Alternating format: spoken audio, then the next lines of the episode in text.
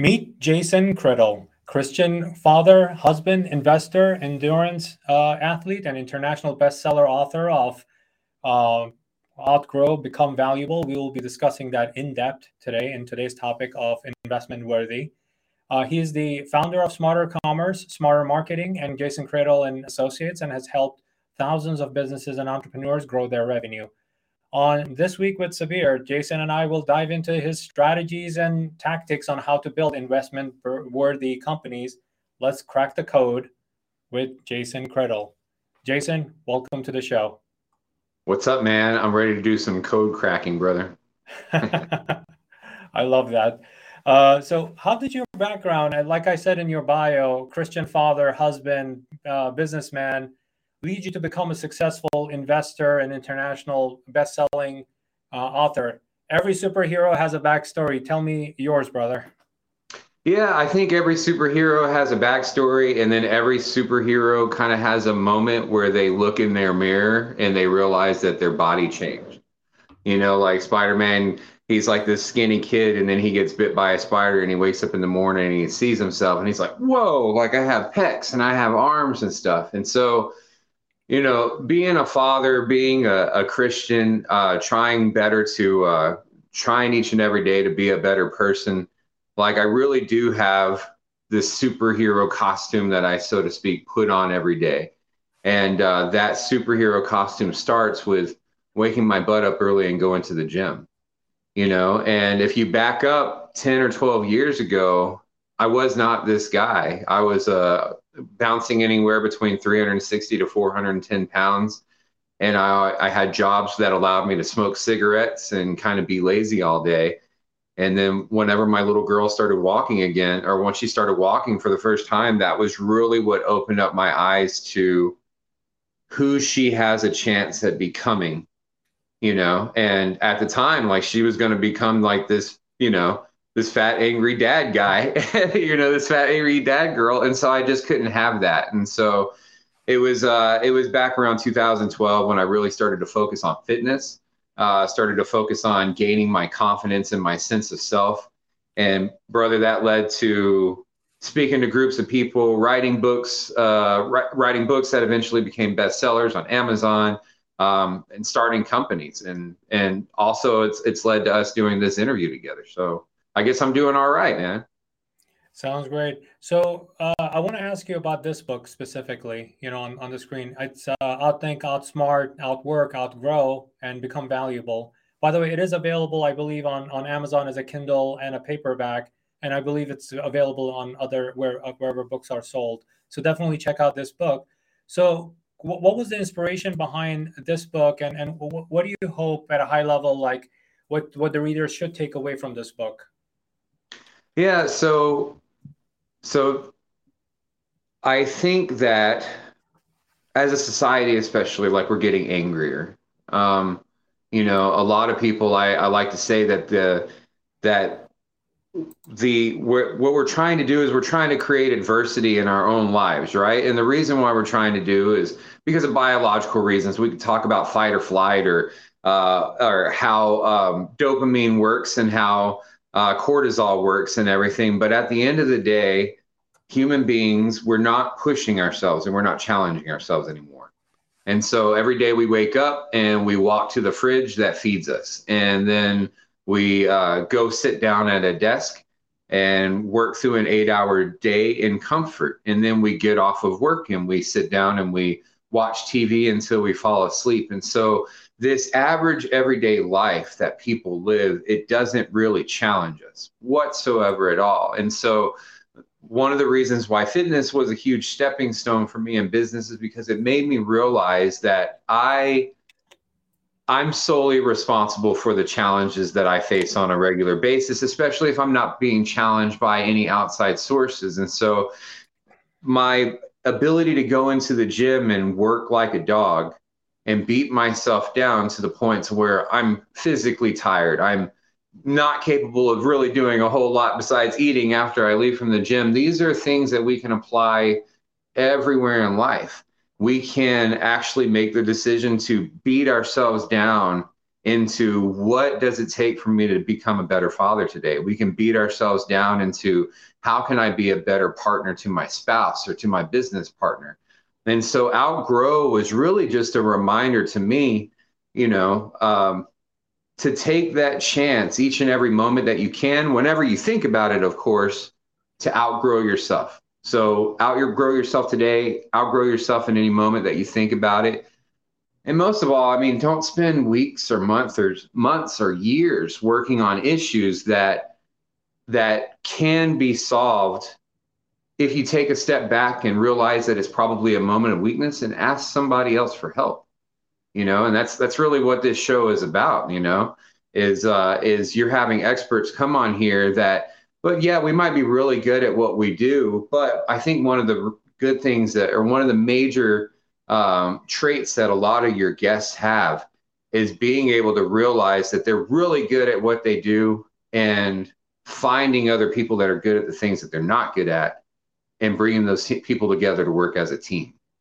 I mean, we'll definitely dive into those kind of traits, and, and you hit a, a nail on the head right there, you know, because uh, a lot of entrepreneurs they get in their own way when they believe that they can do everything right? Right. And then that tends to be their downfall. That tends to be the thing that actually made them fail in that venture. It was not that the the idea was bad or the or the, what they were working on was bad. The the problem was they didn't realize fast enough what they're really good at, extremely good at. Focus on that like 24/7 for 365 days out of the year and then find the other people who can complement them uh, uh, uh, in this venture. So we will definitely dive. Let's dive into and like you said, crack some eggs and and some code today, right? Uh, what right. are some of the what are the some of the like the basic key strategies you think are are for building an investment worthy uh, company? Well, um, what one of the things is what we're talking about right now. You know, whenever somebody tells me that I, have seen a lot of business plans, uh, well over 10,000. Uh, mm. And whenever somebody tells me that, oh, they're the CEO and the founder of this company, right? And, uh, and then you find out that they're the only ones working for the company. Well, of course you're CEO, but you know, let's let's not put in let's not talk about the fact that a CEO is a board appointed position and you have to have many people together to put votes together in order to make you and appoint you the CEO. We won't get into that. But one of the very first things that stands out is that self-appointed CEO that has decided that they're going to build this company on their own and they have not elicited the help of other people. Well, that tells me two things and it tells an investor a couple of different things. One, it tells me that your business is not scalable. The main reason is is because your business is you. And in order for a business to be a business, a business owner needs to be able to walk away from it for a week or a month or a year and then walk back to it. And then the business has grown exceptionally, even without that business owner being there. That's a business. But another thing is, is it tells an investor that you aren't ready to give up control. And so, whenever you ask somebody to invest in your money or invest in your company, whether they're taking 10% or 20 or 30%, yes, they're giving you money, but in exchange for that money, they are also taking control away from you. They're taking control away from the company and they're taking upon themselves the ability to answer questions for the company that they might not necessarily think that you are able to answer. And so that that desire to outgrow yourself it i mean it, it's it's going to see we're going to talk about it all throughout this interview and we're not even trying to do it on purpose because at some point we have to let go and we have to realize that if i want this company to be something then like mark cuban says 50% of nothing something is more than 100% of nothing like we have to be able to give up control. We have to be able to realize that we might not know everything. And then through the realization that we not, might not know everything, we have the ability to grow. There's nothing wrong with being wrong. There's nothing wrong with somebody that knows more about you or knows more about a situation that you could possibly be facing. There's nothing wrong with them telling you how to get through that and how to grow through that. You know, even last week, whenever we did our little talk, we were talking about an investor that I was going to get on the phone and close. And dude, I'm this close to closing him. But you know what? This close still needed more paperwork in the way. It still needed more diligence in the way. And so even though I have a, another a follow-up phone call with him today, 3 or 4 days later, there were things that happened in that conversation that I was not ready for that he was. And I could have hung up the phone and I could have been like, oh, well, screw him. I'll just go find somebody else that doesn't ask those questions. But how silly would that be? To to dismiss the opportunity to learn something about myself that could make me greater later on. And believe me, brother, we had this this this bit of a conversation or this small of a conversation, but that little bit of a conversation kept me wired and going for three or four solid days to the point to where I'm fired up that we're doing this interview, but at the same time, I'm like, man, I'm going to be on the phone with that guy five and a half more hours. I'm just watching the time countdown, you know? So, so yeah, man, take advantage of those opportunities to be wrong. That's one of the, that's one of the biggest ways that we can grow our business big. You know, I think Jason, uh, and I do come across. Uh, uh, I do it. You do it from the investor perspective. I do, do it from a strategy consulting to help businesses grow. Right. What I find is the the founders that thrive in their businesses have realized what they're really good at. Right. For example, uh, and and this is how usually the story starts. Right, Jason. Like, oh, I was working for X Y Z company, Cisco, AT and T, Time Warner, whatever, Pepsi, Coke and I always thought of X, Y, Z, whatever that ABC thing is that they were thinking about, right? Uh, and um, so I, I cr- decided to create that thing in my basement. Oh, uh, you know, I was working nine to six for my employer, but six to nine was my time, and and I was working on that thing. All right. What in that journey, what they should realize is what they're extremely good at. It could be product creation, it could be marketing, it could be sales, it could be. But the thing is, as being a CEO or being the you know that that like the the president of the company, those are very specific functions, right?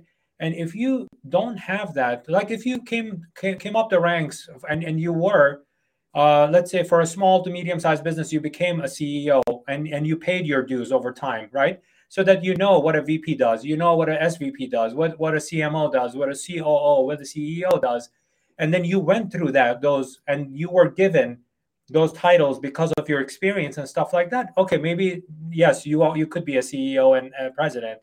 But if you're extremely good at what you do and and the typical example that i use is let's say you are a phenomenal chef. Doesn't mean you can run the restaurant. Right right. You could be in the in the back of the kitchen uh, you know, conco- concocting all of these amazing recipes, uh, fusions, and all sorts of things like that. There's that doesn't mean that you could be in the front of the house doing marketing, bringing assets, ass and seats, right, to book right. that restaurant constantly.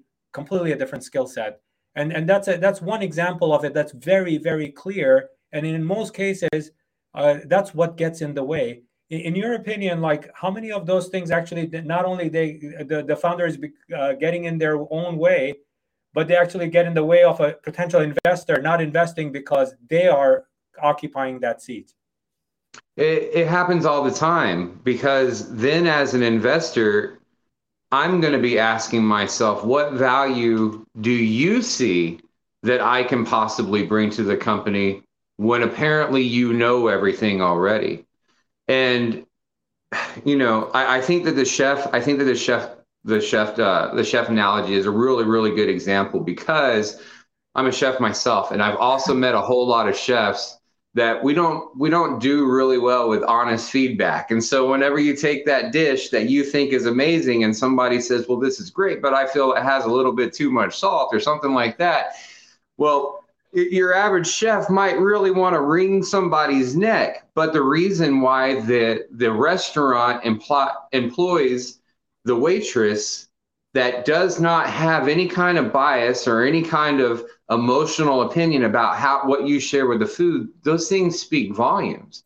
And so, like you said, a person that appoints themselves a CEO of a company that doesn't really exist, the reason why they're doing that is because they believe that by putting myself as the CEO that tells everybody that I'm in charge and that I know what to do.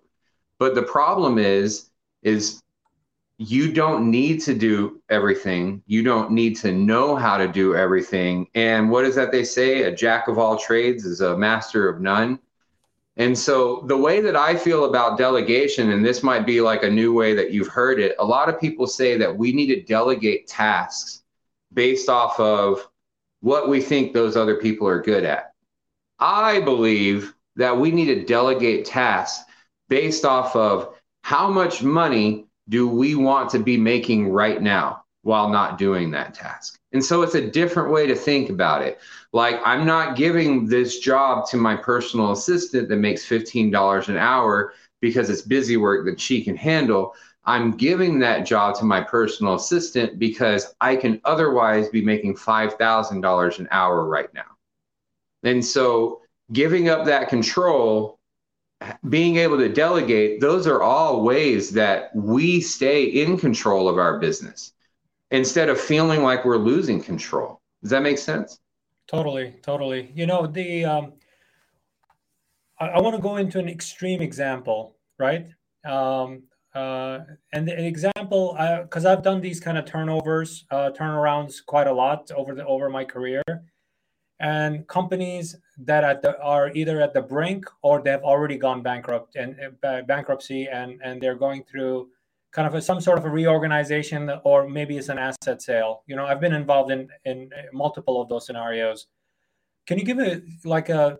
Can you share an example from your experience related to that where the turnaround went from like a sad story, bankrupt story to, you know, amazing success? Yeah, yeah. One that uh, one that comes to mind uh, that I like to use as a teachable moment is uh, an article that I wrote on Forbes where I talk about this chiropractor that I was helping. And so, one thing that I've always found fascinating about chiropractors, or most, not even chiropractors, I don't want any chiropractors think I'm picking on them, but you know, you just spent five years in school and you came out and you put an ad in the paper, uh, just like every other chiropractor within five miles, and you put your office together, just like every other chiropractor in the within five miles, and it looks the same. Like literally, everything is absolutely the same to the point to where now I have no discernible reason to go to you, that specific chiropractor, as opposed to going to any other chiropractor. We can touch more on that later, but let me give you this example. So I had this chiropractor who he and his wife, they own their business. She was a massage therapist, and they somehow came up with this idea that the best way for them to get new leads into their chiropractic business were to go give massages to people. And so they were driving to grocery stores and apartment complexes and office buildings, and they were setting up a massage chair. And they would give clients massages for free, or potential clients massages for free, while the wife would, while the husband was sitting there talking to them about their bone density and, you know, some chiropractic knowledge that that person didn't care about. They just wanted the free massage. And so they did this for a year I mean, they were hitting up two, three, five places a day for a year. Wow. They were getting zero leads from it. And then on, on top of that, one of the major problems was they were spending so much time out of the office that whenever walk ups would come to their office, there was nobody there to talk to the walk up. So, in their attempt to go get more clients, they were losing clients and they were losing time. So, we sit down and we discussed me, you know, putting together a strategy for them to help them scale their clients and bring on more customers before they filed bankruptcy. I mean, their their their office was about to close. These people had so many kids, so many beautiful children, and they were about to lose their house. I mean, they were at their wits' end. So I asked them, where did you guys come up with the idea that massaging people would bring you more leads? And they said that 90% of their business was coming from two massage therapists that were referring customers to them. Okay, so let's think about that. So they had two people that were really good at massages sending them chiropractic clients. And then they thought that they could cut out the massage therapist by going and just giving massages on their own. Well, obviously, if we have two two two massage therapists that are giving us the majority of our business, then by us doing massages, we're going to get our business even more. But the problem is, is they were chiropractors, right? They're really good at being chiropractors. What they're not good at is obtaining customers and getting referrals. So what I did a whole year of them wasting all that time later is we went into the yellow pages back then it was uh was uh, it? Was it was like yellowpages.com or something yp.com and we found all the massage therapists within a five mile radius of them and we called them. We just called the massage therapists. And we asked hey we're this chiropractic office. If we you know if we can set up some kind of referral fee if we can do whatever we can to work together can you guys start sending us clients? Severe that was it that was it they didn't need to go out and pretend that they were massage therapists that could offer all this value by giving free massages they just needed more referral partners. So then they went from having two massage therapists helping them to having dozens of massage therapists helping them. They were getting like four to eight appointments per month, and now they're getting 60 appointments per month. Within like three or four months, they ended up like selling their company to one of these bigger chiropractic offices that are opening up where they're taking they're buying out successful practices from doctors and so it's so funny how that ties into exactly what we were talking about whenever we started. They were unwilling to give up control. They were they were unwilling to realize that they were really really good at something. And the thing that they weren't good at, they just needed to put somebody else in charge of that. By me not having an emotional tie in to the problems that they were facing, I was able to come in and provide a logical solution within minutes that we applied that day.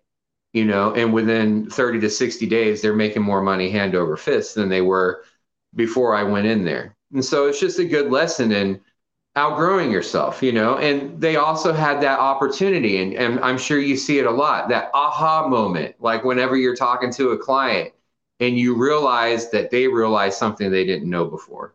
And it just makes things easier, man. Yeah, I mean, I think I classified that as a uh, expensive decision a year ago, right? Expensive decision, right. Because you think that you know there's there's always a cliche sayings that like uh, you know to cut your nose to spite your face or something like that. You know, I'm really not good at with those kind of analogies, but uh, uh, when when you decide that, I think the thought process and and let's go through that thought process, right? the entrepreneur says, "Oh, you know what? Why am I giving 20% to this massage therapist? You know, we you and I, Linda, you and I can go, husband and wife, right? Linda, you and I can go and and we can go and and do these things. I know, I know. You know what? We should hit up office parks and this and that and we can talk to HR directors and stuff like that. I bet that you know it will cost us less than 20% and we get to keep that. The problem with Linda is that one, she's not a massage therapist or a successful one at all, right. you know.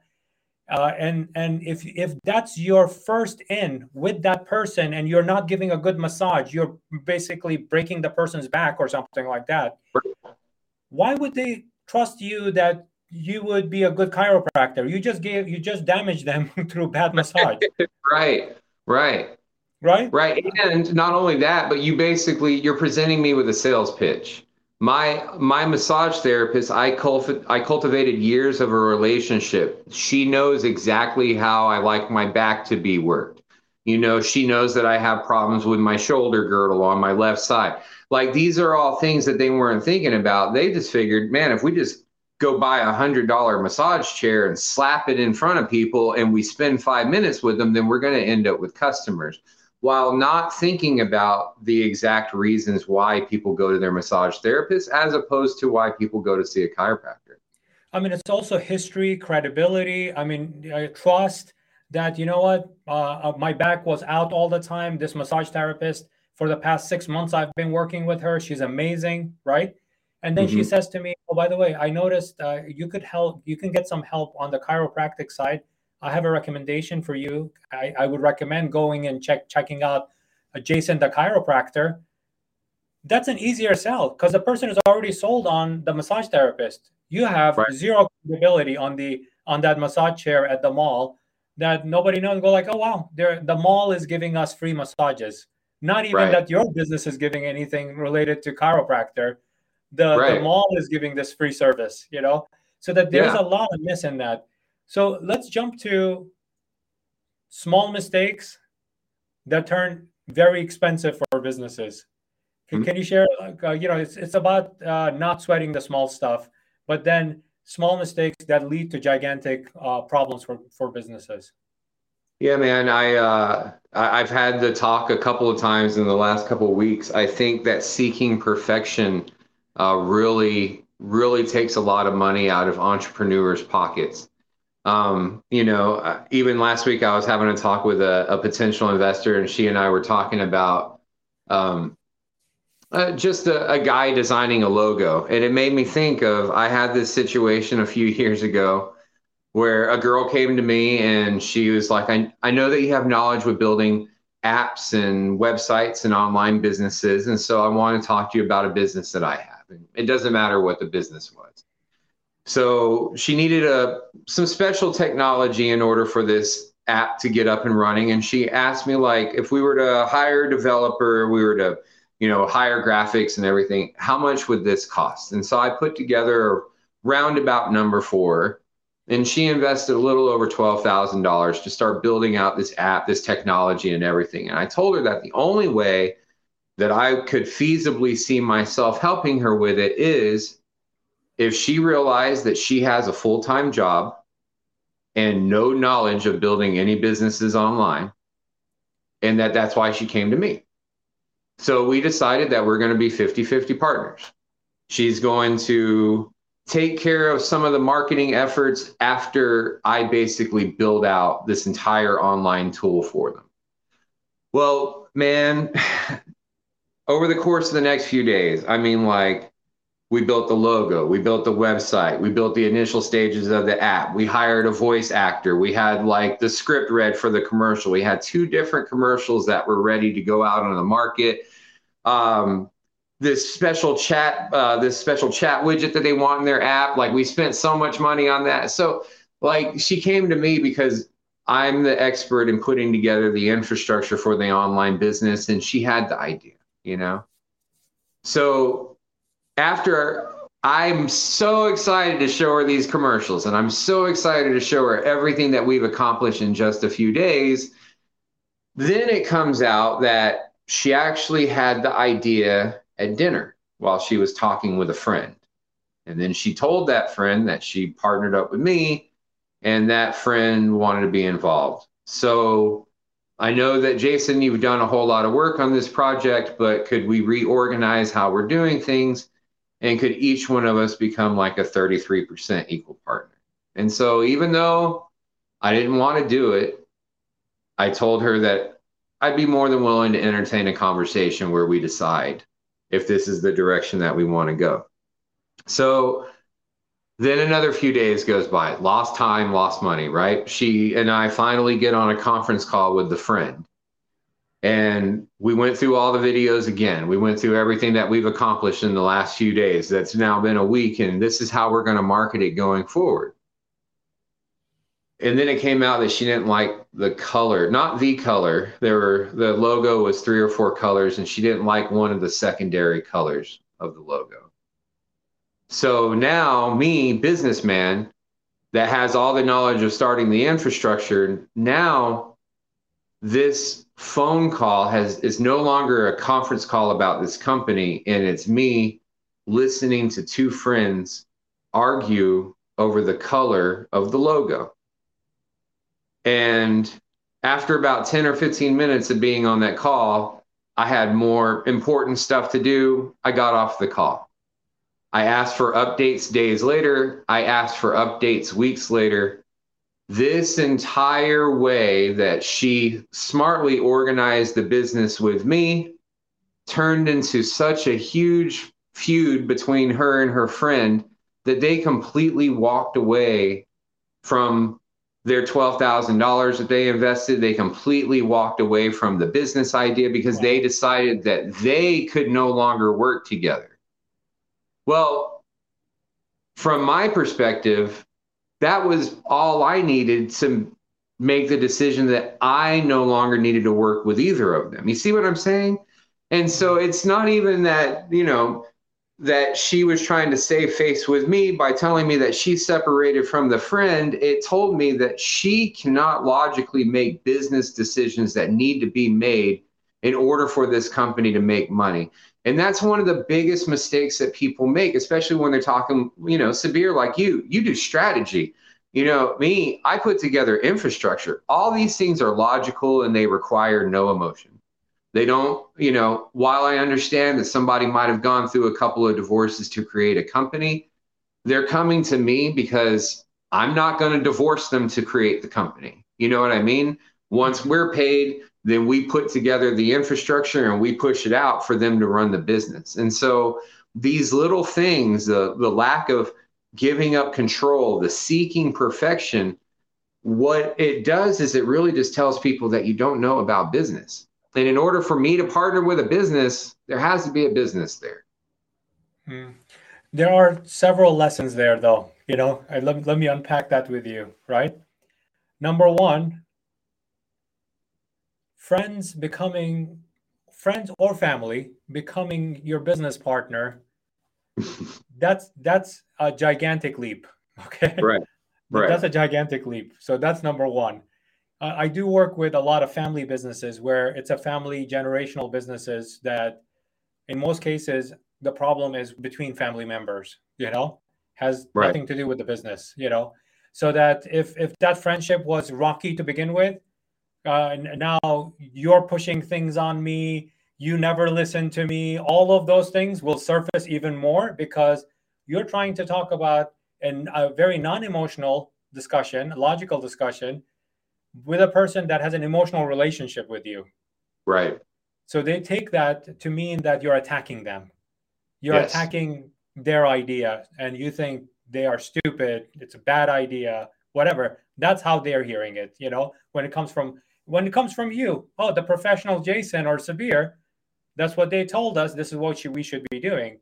Versus two friends, I'm not going to listen to you. Like you you've always done this all your life, whatever. And then it turns into an emotional fight. So that's number one. No, number two, I, I think that involving a friend, like why, what contribution would they have given you for 33% of the business? Like, could you have paid them a minimum wage or paid them, or uh, talk to you and say, hey, you know, I have a friend who is amazing at colors and logos and she gave us an opinion on the secondary color you know can right. we pay her for to consult and give us a better more emotionally connected colored logo right you see how i'm making it very specific right, I could have right. I, I could have created a paragraph on fiverr and had 500 people bid on that and get one of the people who may have created the next logo for pepsi you know on fiverr you know or upwork or something it, you know you have to like make that sort of a decision completely unemotional and say, okay, so that's number two.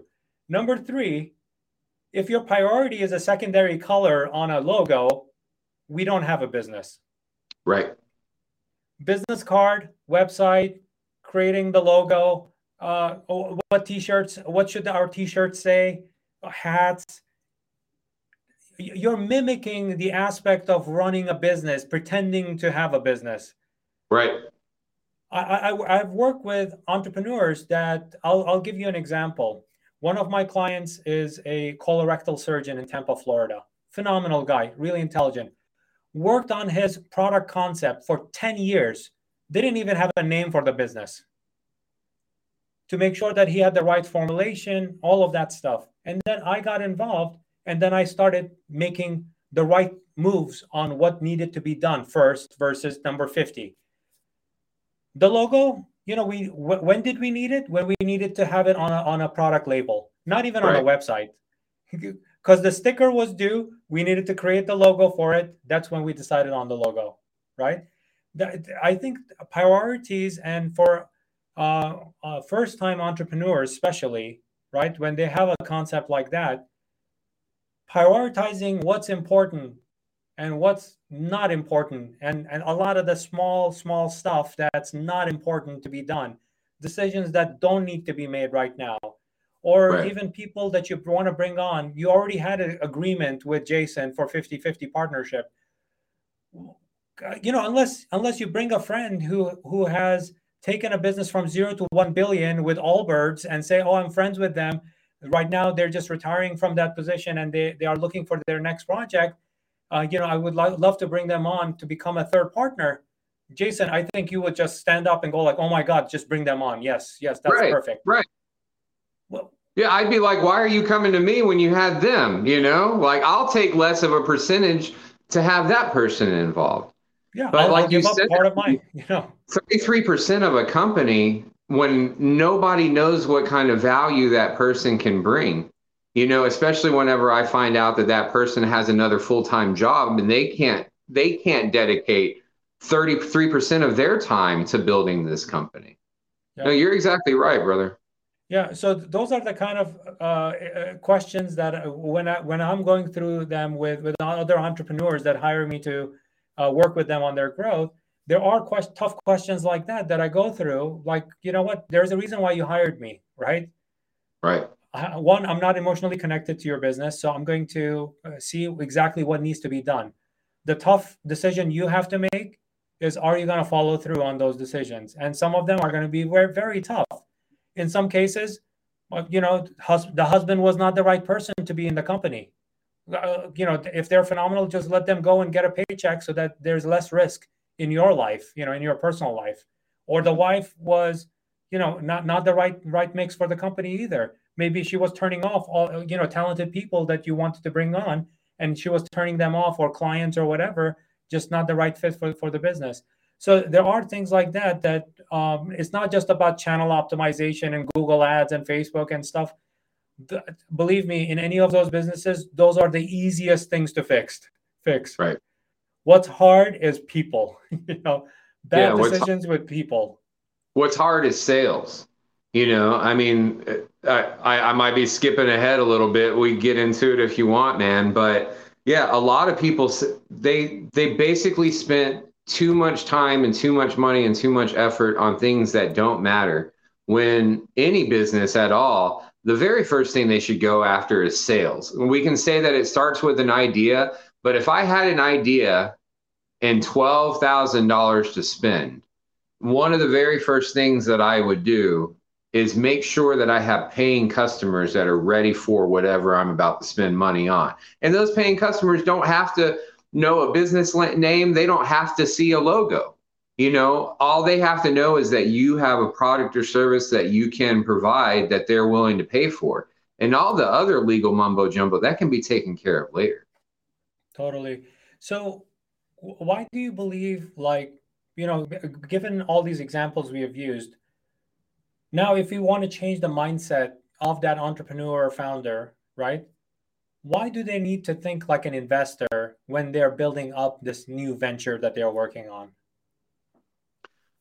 So, an investor is, at the end of the day, an investor is going to care about their exit. An investor is going to care about how much money do I need to put in? What is X? how much time do you need to use that money for Y? And then when am I going to be able to pull out Z? And, you know, we talk about passion and we talk about the team and we talk about the why of building the company. And all these things matter and they are all of great importance whenever you're talking about building a company culture, whenever you're talking about who it is that you're going to bring on board to run the company. Uh, what how do you want your employees to dress? Like all of these things really do matter within the confines of that company. But whenever you're going to an investor where you're really asking them to do nothing except give you money for it to be turned into more money then you need to have logical steps in place and processes that you have already committed that you can say, because we have accomplished this with this amount of money, then we can take your amount of money, which is 10 times greater, and we can make 10 or 20 or 30 times more money. So now that we all know that and we're all comfortable with our processes that duplicate X amount of income, then we can use your money in order to scale. And so scalability right there is the defining it's the defining number it's the defining conclusion it's it, it is whatever you want to call it scalability and the ability to take a company and grow it with capital is all an investor is there for. And so whenever you start that company, it's best to start off with a company that can be scaled without you. And Sabir, you and I talked about this last week when we were having our discovery call. Man, you you took it a, a, whole different step. I was talking about these personal trainers as an example, right? And I was like, personal trainer A goes through an entire year picking up 30 clients. And, uh, and at the end of the year, he decides that he wants to grow because he's overloaded with work and he wants to look for an investor. Well, his company's not investable because the personal trainer is the business. So my second example was, well, personal trainer B does the exact same thing, except he takes a camera with him and he records every one of his personal training, you know, uh, uh, um, appointments. So now he can create curriculum, he can create online content, he can create web store. I mean, he can do all kinds of stuff. And I was like, well, that's an investable product. And then Sabir, oh, oh my God. now, what did you say? So I have the personal trainer that trains all year and he's broke and tired at the end of the year. Then I have the personal trainer who trains all year. He's broke and tired, but he recorded it all. How do you take it a step further, Mr. Investor? I go and uh, hire the best uh, influencer personal trainers on the web. Uh, you know, let them I, I, hire people to do the video production for me, and then put a marketing machine behind it to make sure right. that I can sell the hell out of that. You know. Right. So I, now I, I, I, didn't. I don't have yeah. to even walk into the gym myself. Right. Right. So you just started an investable company and you don't know anything about training. You don't know anything about picking up clients. You don't have to buy a camera you don't have to do any of that stuff. You just have to do the, you just, this is what I can bring to the table. And that's what you tell that personal trainer. Hey, man, I saw you on Instagram. I see that you're putting a lot of good content out there. Let's talk about how we can turn this into a million dollar business. And now all of a sudden, that personal trainer is an employee for Sabir. And Sabir could go and find five or 10 or 20 of those personal trainers. And he doesn't even have to have a specific brand, you can just do that with multiple personal trainers, as many as you want to, and let them all have their own unique individual brand that you're out there just putting the marketing dollars behind. And they could all be competing against each other, and they have absolutely no idea because the businessman that came up with the idea is the one behind the marketing. That's what business is. Yep. I mean, it could be a vegan, uh, a vegan trainer a cardio right. trainer, uh, right. I don't know, a triple athlete, Ironman trainer, whatever, you know, and all of mm-hmm. them could be, I could have 10 of them or 20 of them. And each one of them addresses a specific market. And right. I have, I may not have even stepped into a, a, gym ever in my life, you know? Right. It doesn't matter. Yeah. Somebody you know? sees, somebody sees you. They're like, who's that out of shape guy over there? Ah, oh, he owns one of the biggest fitness brands on the planet. You know, like dude must be good at what he's doing, you know? Yeah, totally. Um, can you share an example of a uh, of a business that had a successful exit because of these uh, investment worthy strategies? Yeah, so I've uh, I've been able to help a couple of uh, you know, I, have been able to help a couple of small businesses. Um, I don't know if I, I don't know if I've been helpful or responsible with any big multi-million or multi-billion dollar exit or anything like that. At least nobody's told me. You know, I usually work with companies at the beginning stages whenever they're startups and they're looking for investment capital and everything. But, uh, but yeah, so I have a I have a buddy who's in the middle of he's in the middle of selling one of the first chat apps that came out. Uh, and what I mean by the first chat apps is they in my opinion, they are the ones that came up with the AI chatbot. Um, and so whenever I first met him about seven or eight years ago, he had just partnered with Kroger, and Kroger was like Kroger, the grocery store is like one of the even if you open up your iPhone or your Android chat and you you know if you're in your messaging and you go over to where you can select to pick chatbots, Kroger is one of the very first ones at the top, and it's because of my buddy, you know, that created his company, and so it took them years. I remember going and sitting down with him at the city of Grapevine or Grand Prairie uh, here in Texas. And we actually met with the mayor of the city. We met with the city buyer. Uh, we met with some of their human resources people, and we were trying to figure out what is the best way to get the city on board with using this chatbot service uh, and how can it benefit the people in the city. And so after sitting down with the city, I mean, like, it did not make sense for the city to be paying twenty or thirty thousand dollars a month for people to, you know, for people to connect with this chatbot and say that there's a leaking manhole over here in my neighborhood. Can you send somebody out? The the city just had it had cheaper ways to accomplish that. You know what I mean? And so and even though he worked with Kroger, and even though Kroger was like the first chatbot on the market, and even though he was able to obtain credit for that, Kroger wasn't paying him. His company actually lost about twenty or thirty thousand dollars to onboard Kroger into the chatbot system. So you fast forward all these years later, and he got an exit from a big company. Uh, I don't know. I think they help people like look up stuff on the internet. All right.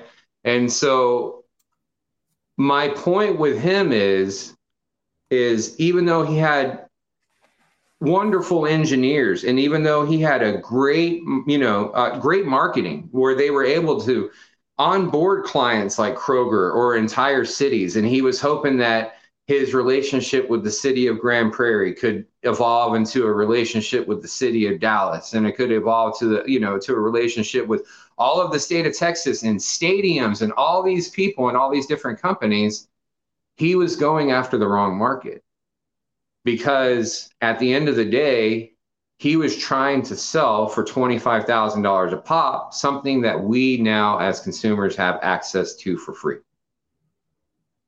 so he should have been going after the big fish to start with. So you see what I'm saying? He didn't need to be going after, he created the world's first AI chatbot. He needed to be going after like big banks and Google's and Yahoo's. He needed to be going after them to begin with. And so sometimes it even takes a fresh face, somebody like me or Sabir, to realize that, man, there's a much bigger market that you should be going after. And that whole part of giving up control, I think one of the reasons why he was working so hard at it the way he was is because he wanted to personally be recognized for putting this chatbot AI system out on the market. Well, that's all well and good eight years later when you're still broke, whenever he realized that it doesn't matter if he gets credit at all if he has a couple of hundred million dollars in the bank. He can go get credit for something else now. You know what I'm saying? Yeah, I mean, he would have had a bigger platform with $100 million in the bank to say the man who went from zero to 100 million, you know, by building the first chat AI bot, right? right. And right. that could be his speaking platform. And he can tell that story to the rest of the world, you know. But if, right. if you if you're zero and now you're in negative territory because you're going to be personally going bankrupt, because you want credit, you're going to end up hurting yourself. I think there are some some personal issues there that needs to be unpacked there, you know. And and one one advice, even though it's the right advice to focus on what you know, like let's say that friend of yours, right, uh, may have had experience working with the likes of Kroger, right? Mm-hmm. So there's a comfort zone there when, when, right. when you feel that, or you think that, oh, you know what? If I build this thing for Kroger, then Stop and Shop and Walmart and all of these other guys, because they'll say, oh, Kroger has it, I want to buy it, right? Right. But they're staying in that bubble. They're still staying in that comfort bubble. Not that, oh my God, we need to be building this for tech. We need to build it for QVC, HSN. We need to talk to Amazon about this because this is phenomenal, right? They don't think about those things because it, it goes back to that bubble and the comfort being in that bubble because exactly of, that's right. your that's your only expertise he was an engineer with IBM, and his sales process that he put together was trying to maximize his conversations with other engineers, with other companies. So he wasn't thinking about how can the company really use it. He was trying to stay in his comfort bubble of working with engineers, and then essentially try to get engineers to be the reason why the company approves the twenty-five thousand or the thirty thousand dollar contract. Do you know who doesn't decide? I'm an engineer, by the way. Uh, that's my background, computer science. Okay. Do you know in companies who doesn't decide the fate of the budget that needs to be spent? yeah, probably engineers. so they do give you technical efficacy and how it, it, it connects to. I don't want to poo-poo on engineers. I'm an I'm an engineer, but it's uh you know it's it's they do technical efficacy. Your CTO is going to tell you if it integrates well with the rest of your systems and how what what is the total cost of ownership is going to be and stuff like that.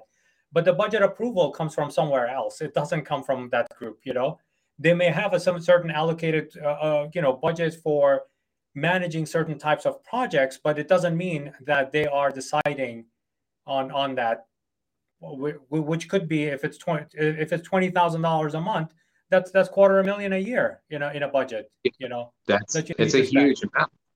That's a huge amount exactly. So you know there's another cliche right? And and, and i want to un- unpack it with you. You know if you want to eat an elephant and i apologize to vegans you know i don't, I don't i'm not going to eat an elephant uh, but if you eat an elephant you, you eat it one bite at a time. You've heard that before or a dinosaur or a gigantic giraffe or whatever right? You, it's one yeah. bite at a time However, deciding on kind of your short term gains and kind of long term vision, right? Because you have to decide on how, how to sequence those things as you're working on, on growing your business, right? Uh, how do you balance those two things like a short-term gain oh you know what if, if i give this $10000 to facebook ads it's going to turn it into $40000 very short term to long-term vision like you know what? We need to own our manufacturing and we need to invest in in uh, in our own manufacturing facility over the next three to five years. How do you balance those two things to build a valuable and sustainable company? And so a company needs to be built off of cash flow. I mean cash flow is going to be most important. And one of the things that and you'll agree with this i'm sure most entrepreneurs that you talk to, if you ask them a question like, well, why haven't you built your company yet? Uh, or why isn't this company so big if you think it's so great or so, you know, can be so successful? And they tell you, well, I'm not really good at sales. And so then you're not an entrepreneur, right? So you're a business owner. You you're a guy that's really good at the plumbing, or you're the guy that's really good at the chef. And so this is not yet a business. And so whenever we come up with that concept, Sabir, it's so great how all this ties together. It's so awesome. then when we come up with the idea for the concept of the business, then we should immediately start thinking about what am I good at and what am I not. And if something, if sales is one of those things that you're just not great at, then what you want to do is you want to find a computer program or a person that can come in and they can help you build a sales process for that company. Uh, and what I mean by that is we have this widget. These are the customers that we want to buy it. And this is how we're going to sell it to them and onboard them. And the simpler that you can make that process, the better it's going to be for everybody involved, whether it's an investor you want to bring on later or, uh, or a, a potential sales manager you want to bring in now. And so whenever we start with sales, what we need to do is we need to figure out what are the what are the least amount of words that I can possibly say in order to make this happen. And I'm going to give you like a quick example. This might not be me answering the question the way that we need to answer it or I don't know, we'll see. So I was working with this multi-level marketing company and they had this wrap that you wrapped around your stomach. Like, and it had these all natural ingredients in it. And whenever you would put this thing on your stomach for like 30 to 60 minutes, like it was supposed to shrink, like shrink your stomach. And you would, you would put that around your stomach and you're supposed to do that two or three times a week as therapy and then it would work and since people like to lose weight without uh, doing anything for it the, the product was selling really really well um, so anyway i was standing up in front of a group of salespeople and all these salespeople were in the same group because even though they all had the title of sales associate none of them knew how to sell all right and so I take this postcard. They just had some random postcard front and back. On the back, on the front of it, it said, This product has all natural ingredients. And then on the back, it had instructions for how to buy it. And so I called up one of the ladies and I said, What does this product have in it? And she's like, uh, It has eucalyptus. And I believe it has vitamin B. And then I said, Nope, you're wrong. Sit down. And I called the next one up. And the next lady came up, and Sabir, she knew so much more than the other lady. She was like, It has eucalyptus and it has mint. It has vitamin B, vitamin B12. She lists off everything, right? you're wrong. Go sit down. So I call up a couple of more, and, and people are just not getting what am I getting to? What's the point? So I hold up the postcard, right? all natural ingredients. That's what it has in here. It has this. And that's all you ever say because someone who knows more about sales and marketing put this on this piece of paper so that literally everybody in this room that knows nothing about sales or marketing can say keywords that stick out to a potential person that allows a sale to happen. You have to have zero knowledge of what's in that product. You don't even have to know how it works. The only thing you have to be willing to know is to show them this has all natural ingredients, and then you flip over the back, and here's how to order it. That's how a business is made. We don't need to overcomplicate things. And not only that, but we should immediately, immediately come up with a 60 second or less pitch that we would use an elevator pitch that we would use to bring on customers one after another. And not only can we use that 60 second elevator pitch to bring on customers, but we can teach other people that 60 second elevator pitch to where they can bring on customers without us and our business can still grow. That right there is how you go from an entrepreneur that's really good at something to a business that can be run without the entrepreneur. So I ask every guest that I have, and thank you for spending the past 55 minutes uh, on the on the subject of investment worthy. Right? I ask every guest to give me their number one hundred thousand dollar expert advice, insight, into making your venture especially what's your advice to the on, entrepreneurs who are going through their journey or starting their journey to to making their ventures investment worthy think about it from the perspective of the investor first. You know take everything that we've talked about in this show and forget about your emotions forget about the relationships that you might have built or destroyed while uh, putting together this business. You know don't think about all the times that you stayed up late at night trying to put together sales copy or you know arguing with a friend over a secondary color of a logo those are not the things that matter think about it from a logical perspective of if i have this product and investor gives me x amount of money and then we can, you know, with Y amount of time, we can give them back Z amount of return. And be able to be so damn logical in your argument for your business that you can have that conversation with somebody within a sentence or two. You know, so that 60 second elevator pitch, let's think about it from two perspectives. Let's think about it from one, the perspective of getting a client on board, and then two, use that same pitch to show investors exactly why you have your XYZ formula and the ability to use them. I mean, like if I come to somebody, if somebody were to come to me and they said, Jason, we need a hundred thousand dollars for our business, and I say, what's your business? And then they say, well, my business is is we've been giving massage clients, you know, we've been sitting down in a chair and we've been trying to do this marketing, but that didn't work. And then I got an argument with my friend because our secondary logo was messed up, and then we lost one of our business partners. And you know, they can sit here and they can go through all this, but as an investor, I've already tuned them out and I already know that they're not serious about whatever it is that they want to build. If I'm sitting down with a person as an investor, then I want to be able to ask them without hearing anything at all. I just want to be able to ask them, how much do you need? And when can I get it back? What's my return going to be? And if you can nail that down with data, you say that, you know, this is what we accomplished and this is what we can do for you, then you're going to get investments all day long. Because at the end of the day, anybody that's investing money in you, you're either part of a portfolio, you're part of a bigger pool of investments, or they're just specifically putting money on the line for you, but they only want a return. And so we have to take it from the perspective of what value can I offer an investor's portfolio? Not what's my backstory, not what am I selling, I have an investor that has a million dollars to invest. When can I give them back a million and a half dollars? Because that's all that really matters. Definitely.